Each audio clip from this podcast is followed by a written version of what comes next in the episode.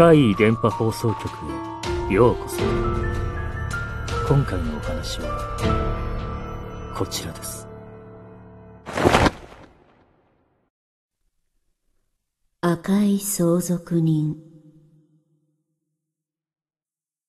私が日本に来る前まだ中国に住んでいた時の話。私のおばが亡くなったという知らせを受けたの。おばは住んでいる場所も遠くて、親戚の集まりなんかで数年に一度くらい顔を合わせる程度だった。自宅マンションで一人で亡くなっていたんだけどね。偶然なのか、亡くなる数日前からいろんな人たちに連絡をして遺言書も作成していたの。まるで自分の死期を分かっていたみたいに。その遺言書に書いてあったおばの財産についてなんだけど、なんと、私にすべてを譲るって書いてあったのよ。驚いたわ。特別仲が良かったわけでもない私に、どうしてって。おばは独り身で子供もいなくて、おばの兄弟の子供世代、老いや姪の中で女性は私だけだったから、そういうことが理由だったのかなって、その時は思ったわね。ありがたく遺産を受け取ることにして、私は葬儀や相続手続きのため、飛行機に乗っておばの家に向かった。おばが住んでいた分譲マンション、とても立派で驚いたわ。一人で暮らすにはとても広すぎる。おばはお金持ちなんだなぁと思ってはいたけど、ここまでだったとはね。でも、私たちは、おばが何の仕事をして生計を立てていたのか知らなかったのよ。親戚の中の誰ともあまり親しい付き合いはなかったみたい。遺言書には本人がやってほしいお葬式が指定されていたわ。かなり盛大に送ってほしかったようね。とても豪華な、豪華すぎて10日間にも及ぶお葬式だった。中国ではお葬式やお墓は豪華であればあるほど故人が早く浮かばれるとか、徳が積まれるとか言われているから、盛大なお葬式は珍しいことじゃないの。でも、10日間はやっぱり長かったかな。あと遺言書には、自分の棺には部屋にある赤いノートを一緒に入れてほしいと書かれていたから、私はマンションにあった赤いノートを指示通り棺に入れたわ。すぐ目についたから、中は確認せずに、ね。私がおばのマンションに来て一番時間を費やしたのは、お葬式そのものじゃなくて、遺品の目録を作成することだったの。とにかく数が多くて、本当に大変な作業だった。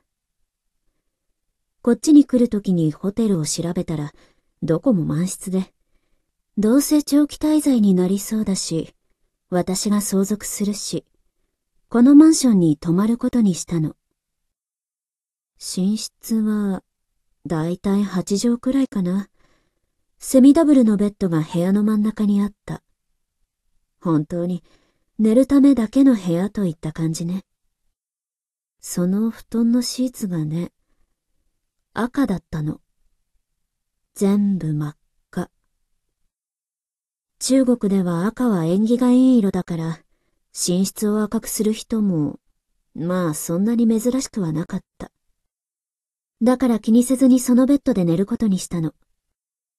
人が亡くなっている物件とはいえ、おばのことを思うと怖くはなかったわ。だけどね、夢を見たの。怖い夢を。人が死ぬ夢よ。誰かが水の中で溺れている。かと思えば、別の誰かに自動車が迫ってくる。次に病院のベッドの上。心電図というのかしら。その音でもう助からないと分かってしまう。そんな風に、知らない誰かが亡くなる夢。何人も、いろいろな状況で。こんな嫌な夢、すぐに忘れたかったんだけど、そうもいかなかった。次の日も、また同じような夢を見てしまったのよ。そんな気がめいるような日々だったけど、私の姪っ子が、まだ学生だったんだけどね。長期の休みに入ったから、こっちに来ることになったの。この子と私は仲が良かったから、嬉しかったわ。このマンションで一緒に泊まることにしたの。ベッドは一つだけど、セミダブルだし、女性二人ならそんなに狭くはないでしょ目録作成を手伝ってもらって、一緒に買い物をして、料理もして、楽しかったわ。だけど、あの悪夢よ。私も姪っ子も、同じ悪夢を見たの。それも一日だけじゃなく、次の日も。これは絶対におかしい。何かある。私よりも姪っ子の方が、そう強く思っていたわ。そこでこのベッドが怪しいと言い始めて、私がお葬式で家から出ていた時に、隅々まで調べたの。そうしたら、出てきたわ。おかしなものがね。布団の赤いシーツの裏側。そこに、これもまた赤い字で何かが書いてあったの。同じような色だから、ちらっと見ただけじゃ見落とすはずよ。書いてあったのは、人の名前、日付、日付、年齢。これが何セットも書いてあったの。日付が二つって奇妙だと思ったけど、考えたらすぐに答えは出たわ。これは、人の名前、生年月、そして亡くなった日付に、亡くなった時の年齢よ。なんでそんなものがシーツに書いてあるの？でもおかしいのはシーツだけじゃなかった。枕の中をよーく調べたら、出てきたわ。小さな名簿と、お札よ。名簿は、まあ、シーツに書いてあった情報と同じ系統のものね。そしてお札。大きな目が書かれていたわ。これらを見つけて、最初は亡くなったおばが私に悪夢を見せる呪いをかけたんじゃないかと疑ったわ。亡くなった人たちの情報と見せるための目を使って、もしくは棺に入れるノートを間違えたか、枕に隠されていた名簿の方だったんじゃないかっ。でもどうやらそうじゃないらしい。姪っ子がいろいろ調べてくれたの。全部が全部確実な情報じゃないかもしれないけど、あのお札の目は亡くなった人たちを探すための目だったんじゃないかって。おばがなぜそんなことをしていたかというと、冥婚。未婚のまま亡くなった人たちを相手を見つけ死後の世界で結婚させる儀式。おばはその冥婚の仲人をしていたようなの。中国では未だに冥婚の需要は高くて、亡くなった人同士を希望通りに結びつけると、多額の報酬をもらえると言われているのよ。おばはきっと、そうやって財産を築いたのね。中でも若い美男美女の遺体は、特に高い報酬がもらえると言われているわ。それをめぐって、遺体や遺骨が盗まれるなんてニュースも聞いたことがあるでしょああ、日本ではないのかしらね。そういえば、私たちが見た悪夢なんだけど、亡くなっていたのは確か、若い人たちが多かったと思うわ。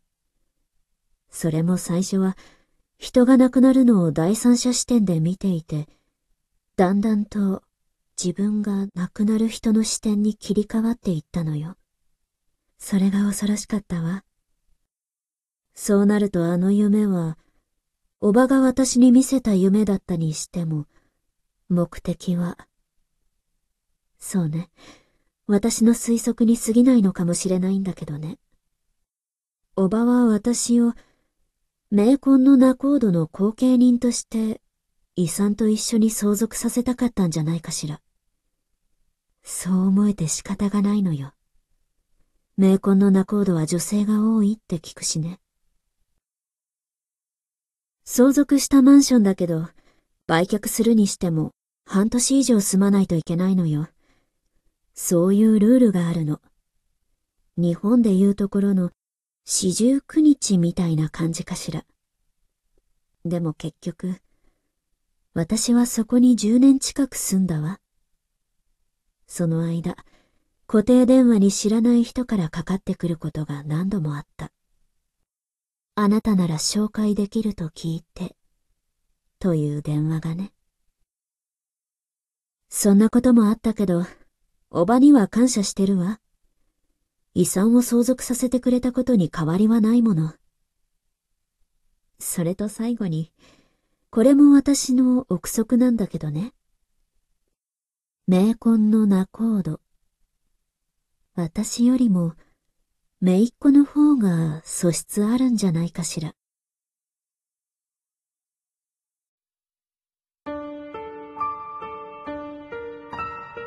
いかがでしたか？次は、あなたの身に起こったお話を聞かせてくださいね。